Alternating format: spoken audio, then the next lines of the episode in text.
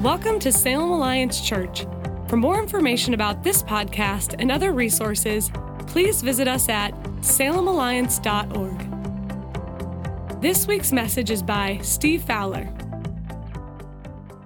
Hey, uh, we're starting a new series uh, this this September. It's it's called For Our City. Ever, ever had an experience where you're at a grocery store or a retail store, and um, and you're making your purchase? I, I remember years ago, uh, I was early morning shopping at a grocery store. Um, the kids were younger, so we had this this a lot of groceries to purchase, and so I put my mountain of groceries on the conveyor belt. It was making its way down toward the cashier. He took a look at it and let out a very heavy sigh uh, as the groceries are coming his way.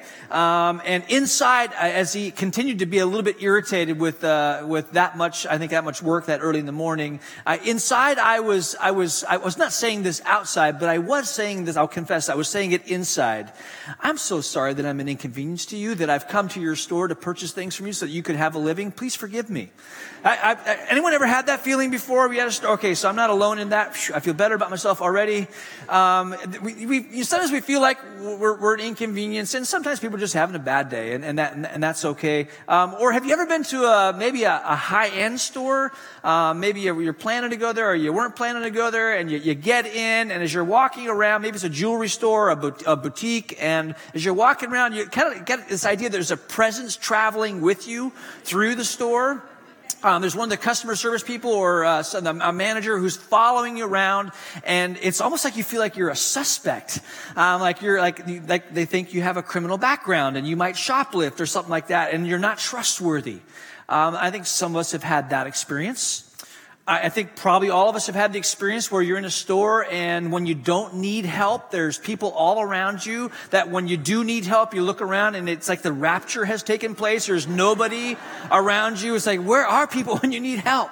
Or on the flip side, have you ever been to a restaurant and um, ordered a meal and just having to have a conversation with somebody. As you're having that conversation, um, the, the, waiter or waitress is coming like every two minutes and saying, "How's your food tasting? Anything else I can get you?" And the first time it's like, "Oh, it's, it's so so good that they they care." And then like at the fifth or sixth time, it's like, "Can you just leave me alone? I want to have lunch or I want to have dinner. I want to have a conversation." Um, the, the, there are those ex- experiences as as well, or on, on, or maybe it's, you know, maybe it's going buying coffee at a certain coffee place, and a uh, someone as you're buying your coffee asks you, "How's your day going? What do you got planned today? What are your plans for the weekend?" And you wonder if the next question is going to be, "Can I have the pin numbers for your ATM ATM card?" And uh, uh, it's just like so over the top. It, it's just like, wow, I, you know, I, it, it's, it's great that they're, they're interested. And in fact, I was talking to someone last night, five o'clock service. I said they were in this drive-through and the barista said, how's your day? What's going on? Oh, I see you've got kids. How many kids do you have? Oh, two. Have you guys thought about having more kids? And, and, and she said, no. And then, then she said, you should have more kids. She went home, told her husband that the barista said they should have more kids. They have more kids.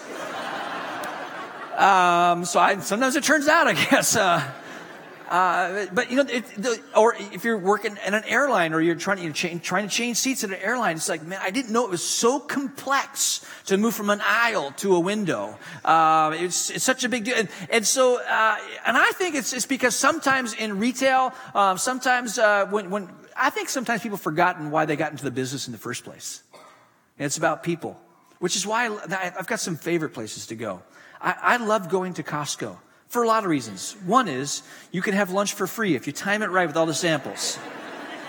Second, I, what um, I love about Costco is, man, you go and you, you're returning something, and if you can't find your receipt, you walk up and, and you tell them that you don't have a receipt. You don't have to cringe. They're not going to rebuke you uh, for not having a, re- a, receipt, and they take it and they give your money back, or you can go back in the store. It's just, I, I love places like that because I think they have they have remembered why they have gotten into the business that they have gotten into. When it comes to retail, or you know, grocery stores, or restaurants, or coffee shops, or airline companies, or whatever, whatever it might be, there was a reason why they were they're doing what they're doing. Of course, they're trying to trying to make money, but it's about servicing the public.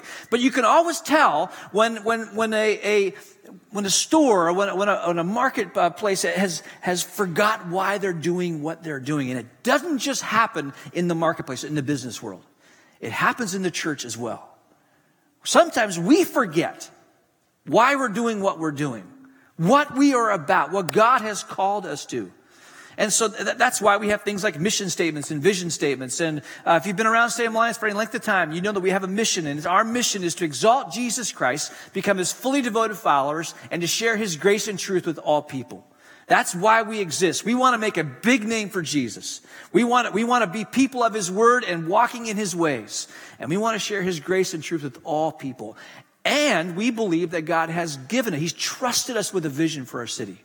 That our city might be a city at peace with Him, a city at peace with God. That's the dream that we would love for, uh, for it to become a reality uh, wherever God has, has placed us and planted us. And, uh, and, and that, that's what we're about. But oftentimes, just like in, if you get the wrong posture, or if you get the wrong mindset or the wrong mentality in, in retail or in your business, um, sometimes you can, you can kind of actually not accomplish what, what got you into this in the first place. And the same thing can happen in the church. And I want to suggest to you that there are certain postures that will stifle the advancement of the purposes of Jesus.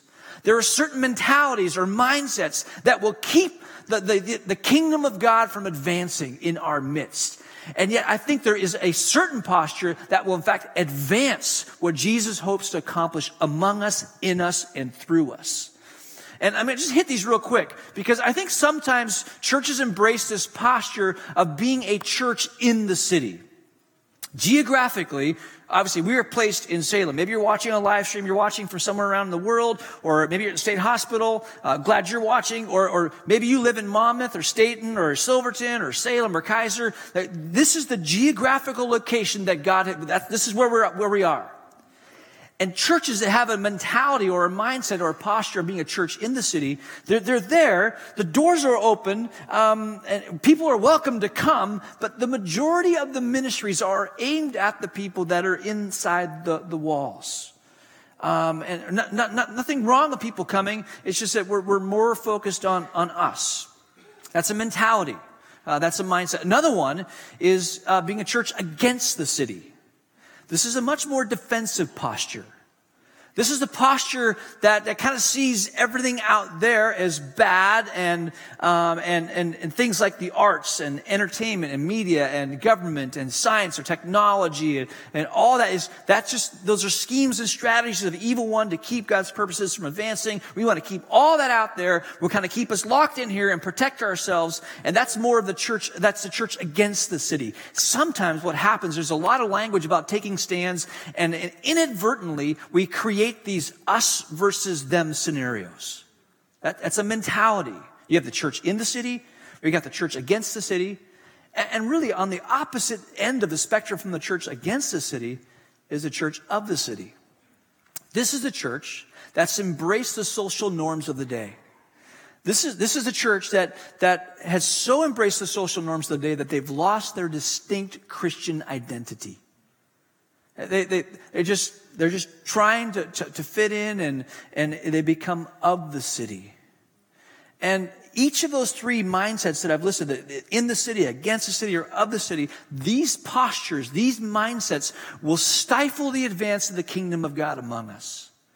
But there's a fourth one, and if you haven't guessed it already, it's the title of the series. It's a church for the city.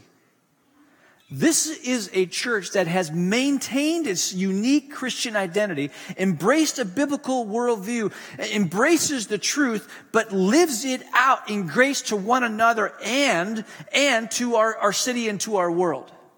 This is a church that is for the city.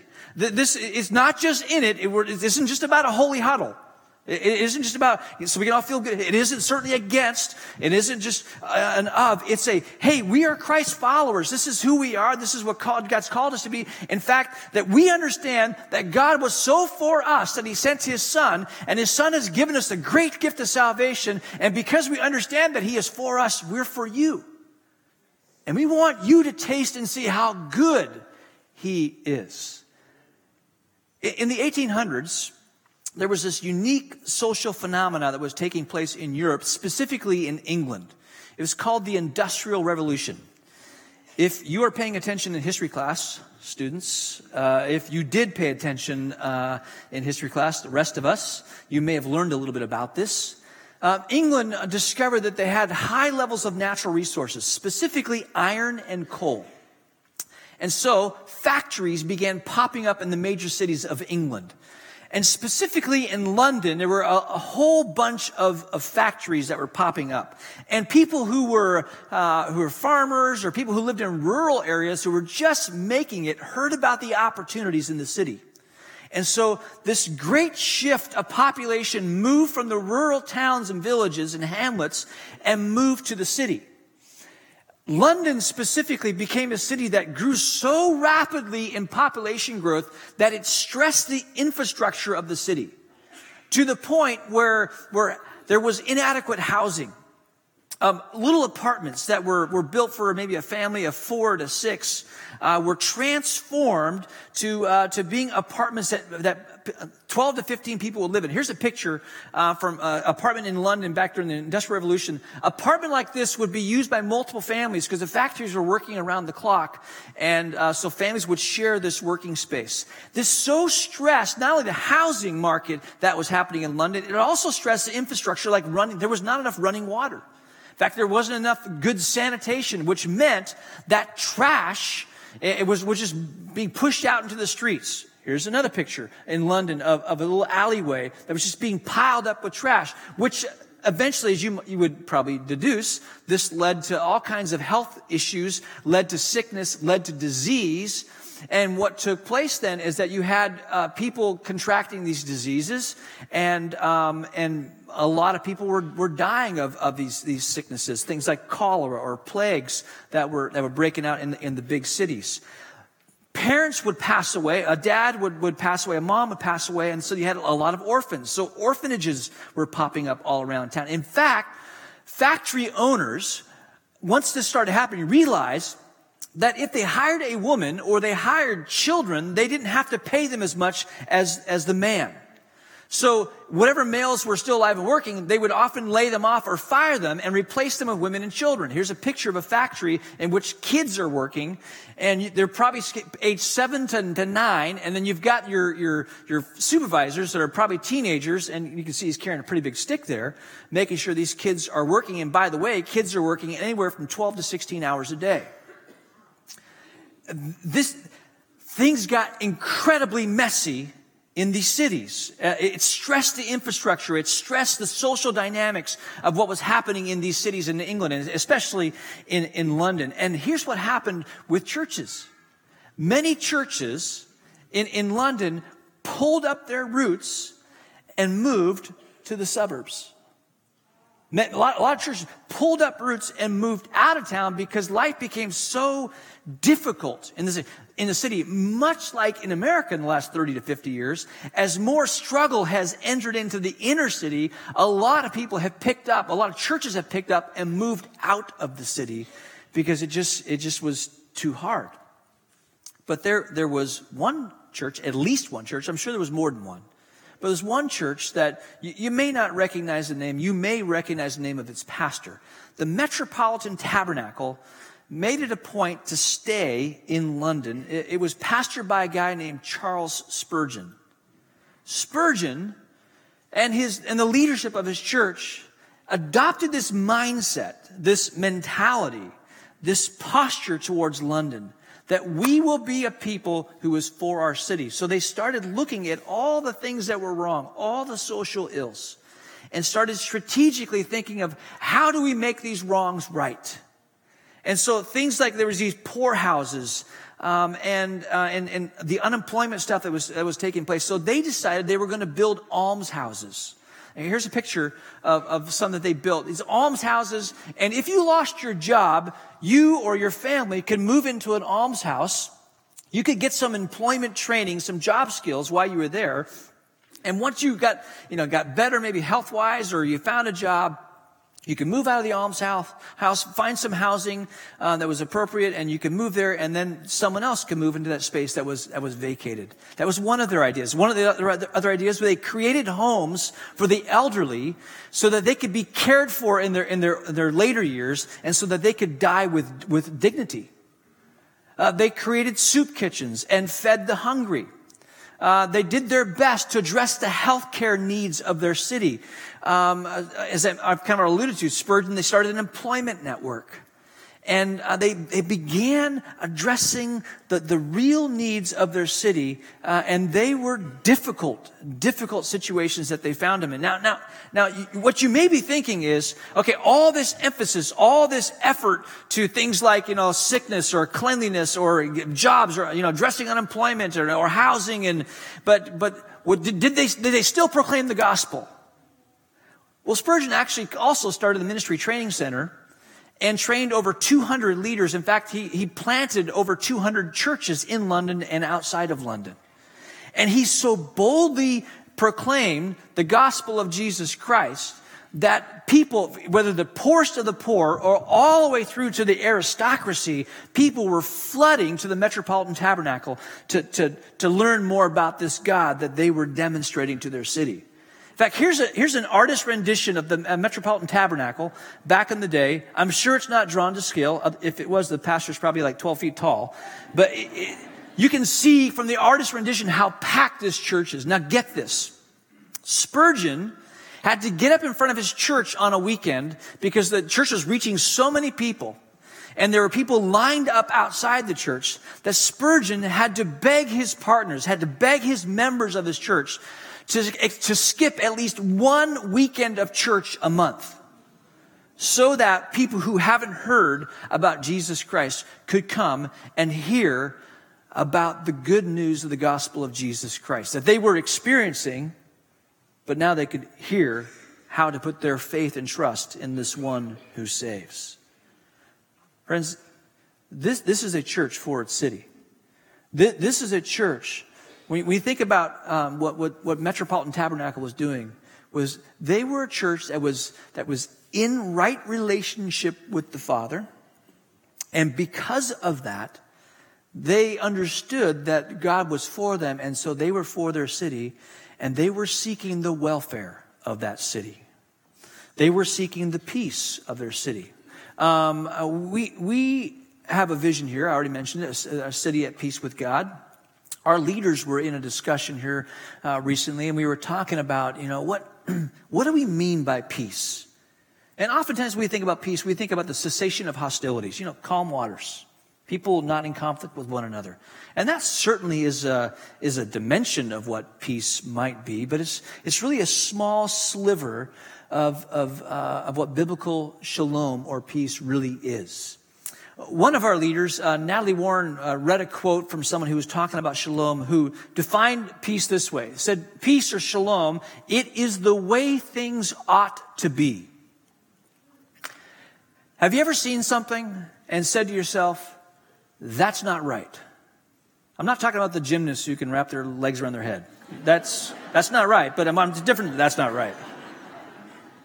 I'm, I'm talking about seeing someone who has a different color skin, seeing someone of different ethnicity, whose, who English is not their first language, being treated like they're subhuman or inhumanely, being disregarded.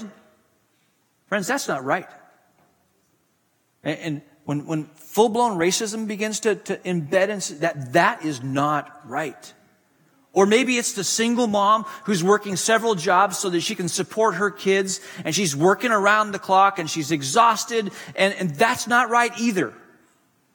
And and it's not right that there are, there's medicine in hospitals, there's medicine in clinics, yet there's people walking our streets who don't have the, the necessary income or insurance to be able to get that medicine. And so they don't come and get that medicine or they don't go to a dentist and get that tooth pulled. And that infection gets into their body and actually creates all, all kinds of other issues that are even more severe. And friends, that, that's not right when, when that medicine is right there and that could bring healing to them.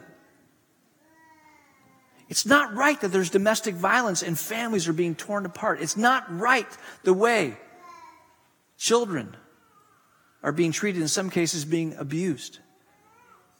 It, it's not right. And, and you see those things, and, and that is shalom reversed.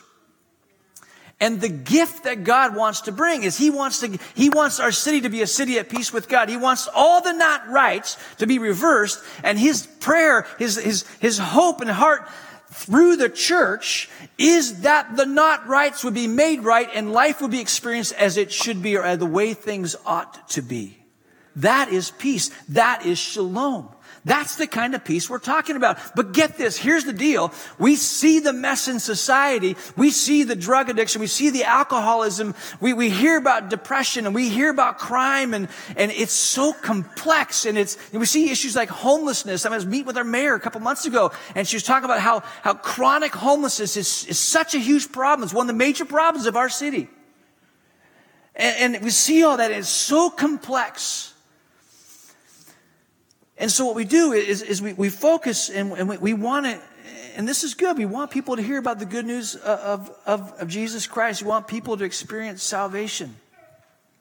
And that's a very good thing. And we're going to keep on doing it. We're going to keep celebrating like we already have about the two patients from Salem Free Clinics this week. But here's the deal. I, I think in many cases, we have shrunk Jesus to the size where he can save our soul, but he can't change the world. In many cases, as we look at our city or as we look at our nation, as we look at our world, we can believe that God could save someone's soul, but there's something in us that says, I, I that won't change. So we pull up our roots and move to the suburbs. We shut the door, we drive our car in the garage, close the garage door, and we insulate and isolate ourselves from the world.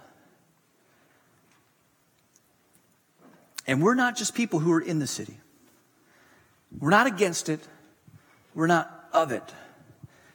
If you're coming to Salem Alliance, maybe you've coming a long time, maybe this is your first weekend, you need to know something about us.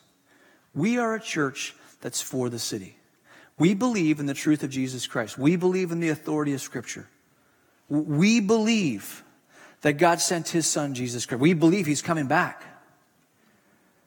And we believe that he's for us and us. And so we want to posture ourselves so that the kingdom of God might advance and advance powerfully. Now, probably should open the Bible. I want to show this to you.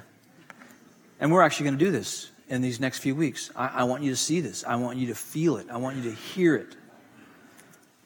Jesus, Luke 19, tell, 19.10 tells us that Jesus came. He came to seek and save the lost. His mission, the cross.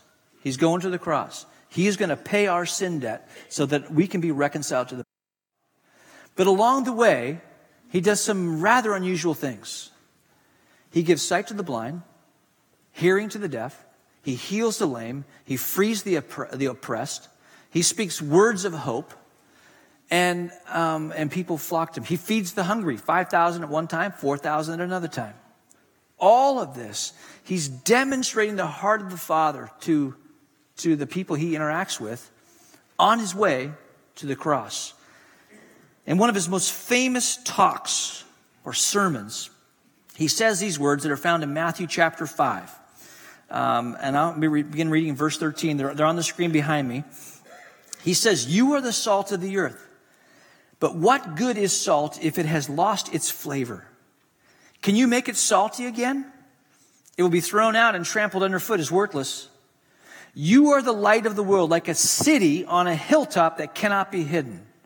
No one lights a lamp and then puts it under a basket. Instead, a lamp is placed on a stand where it gives light to everyone in the house. In the same way, let your good deeds shine out for all to see, so that everyone will praise your heavenly Father. What Jesus is, he, he is saying, I will build my church and the gates of hell will not prevail against it. And if we are going to see the kingdom of God advance in our cities, in our neighborhoods, in our workplaces, in our elementary schools, middle schools, junior highs, high schools, in our colleges, wherever God has planted us, then we need to understand that we need to posture ourselves for the advancement of the kingdom and for the city. And, and, and we need clarity on this, this whole idea, the gift of peace and shalom that God wants to give our city. Um, peace, shalom. It's the way things ought to be. It is to flourish in each dimension of life. What we mean by that is that God wants people to flourish physically. He, he, he loves to heal. He, he, wants, he wants people's physical bodies to be, to be made whole. He cares about that. God cares about things like economics. The, uh, when unemployment rate skyrockets, God cares about that. He, he wants people to, he wants people to flourish economically. Not, we're not talking prosperity gospel where everyone has to have a new car in their driveway. I'm not, I'm not talking about that. If you have a new car in your driveway, it's okay. Okay? It's all right. We're, we're talking the kind, the kind of flourishing that the, the wisdom writer talks about in Proverbs chapter 30, verses 8 and 9, where he says, First, Lord, keep me from lying. Second, give me neither poverty nor riches. Because if I'm rich, I might be arrogant and I might forget you. And if I'm poor, I might be tempted to insult your name by stealing. Somewhere in between the two. And God has dispersed the, his economy, how he's chosen to. He, he longs for people to experience financial peace. He cares about that. He cares about relationships. He cares about relationships between a husband and a wife, between a, dad and a daughter, a dad and a son, a mom and sons, a mom and daughters. He cares about relationships in the neighborhood. He even cares about relationships in the workplace. He cares about what happens at the Capitol. He's, he's, he's concerned about that. And of course, he's, he's, he's concerned about our emotional needs. People struggling with fear, struggling with anger, anxiety, or, or depression. He, he, he, wants to, he wants people to flourish emotionally. And yes, he wants people to flourish spiritually because the bedrock, the foundation to peace is the peace that's given to us by the Prince of Peace. The gift of salvation. And we have got to be crystal clear on this definition of peace because it's painted on a wall out there. It's been there. You, you know how you paint something on the wall, you just don't see it anymore? It's been there for several years.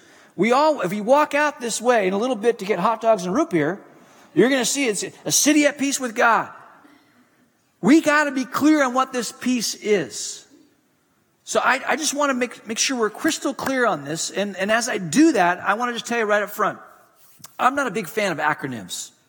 You, you know what I mean? An acronym, you take something. I mean, I, uh, years ago, I heard pastor preach. It was Mother's Day, and he preached a Mother's Day message and spelled out. Uh, he had a point for every letter of, of her. Her name was Helga, so some point started with H, point started with E. I think it was meaningful to him, but I think it was the only person it was meaningful to him and his mom. I'm, I'm not a big fan of acronyms. I, I, I don't want to be trying to be over cute and all that stuff, but they, they, they are handy when it comes to remembering something that's really important. It's, it's, it's, they're very helpful in that, in that sense. So this might be the one uh, time in 20 years you get one from me. Okay.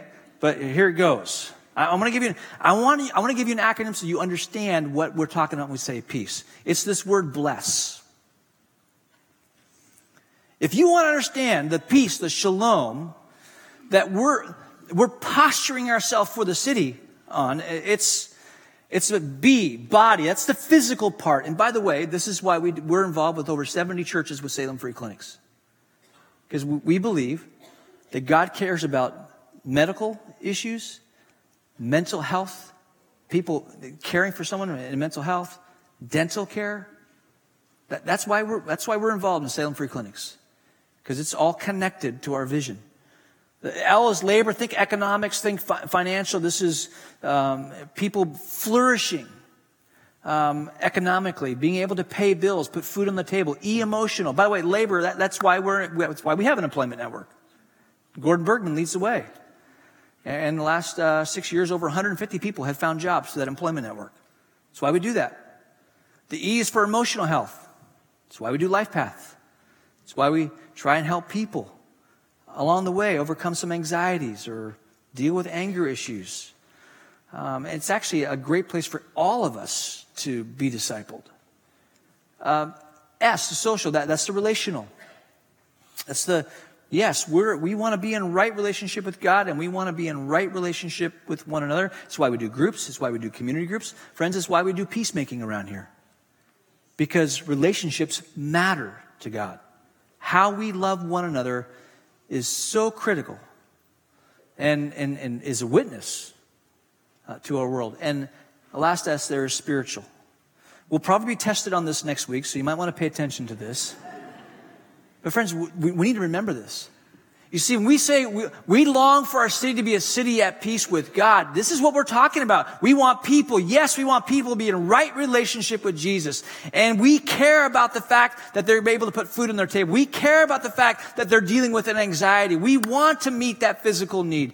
And so we need to be clear on it. And as we move and progress through the series, we also want to be clear in the fact that what's my part in it? A city at peace with God is a, a pastor will not get this accomplished. A staff will not make this happen. Governing board, elder board, uh, staff, and pastor, that they will not get it done. This vision will turn from a dream to reality when each and every one of us know what we're talking about and know our part in it. And that's where we're going through this series. So remember this, this, this blessed acronym body, labor, emotional, social, spiritual. And then let's just go right to, let's get practical on this for, for even today.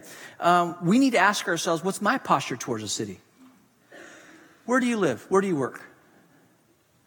Are, are you just in that workplace? Are you just in that job? Are, are you against that workplace? against your neighbors? Have you lost your unique Christian identity? Or are you for your neighbors, for your coworkers, for your city? We, need to process this one individually. Sometimes we find ourselves in the I'm just of it, or I'm just in it, or I'm, just kind of defensive, I'm kind of angry. We, we need to discover our posture. Wherever God made us, Kind of, it might be Monmouth, Silverton, Stayton, Salem, Keizer. Watching a live stream might be all, all around the world. What's my posture? Second thing we can do is, real practically, we, we can pray the bless acronym over our city. You can go to work this next week. You can prayer walk in your workplace and just pray for physical health, pray for relational health, pray for people's jobs, pray for people's spiritual health. You can use that bless acronym in your neighborhood. Pray for your neighbors. You could, you could pray over the city. It's a very practical way to take your part in this vision becoming a reality. And, and then lastly, um, have a conversation regarding the peace in our city with somebody. Maybe it's in your small group, community group, maybe it's around the dinner table. It's just saying, you know, what, what's right? Where is shalom being experienced in our city?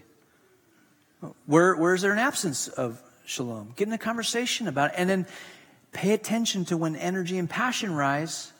Uh, rises because uh, that that may be when you start seeing things that are not right and there's energy there that may be where God's wanted you to play a part in the in the peace being delivered to our city.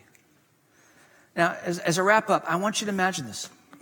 I want you to imagine a church unleashed into the city, a church for the city that cares about people's souls, cares about people's spirits, that cares about uh, people's bodies, that, that, that so lovingly is for the city. I, imagine me getting up and saying, Stop coming to church, will you? We got to get more people in here.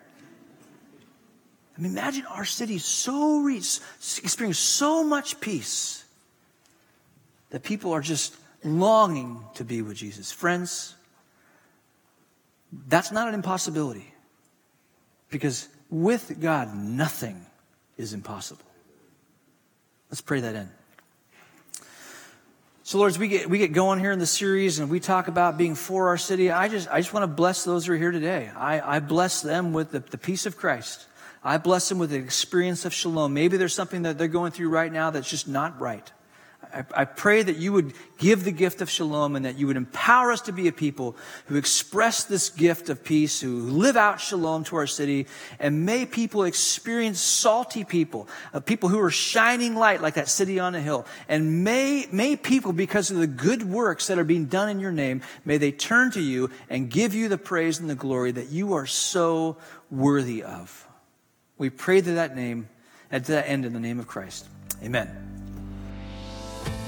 Salem Alliance Church is a community of Jesus followers located in downtown Salem, Oregon, and we are passionate about our city being a city at peace with God. If you have a request that we could pray for, please email us at prayers at salemalliance.org. You can view today's entire service online at livestream.com backslash Salem Alliance.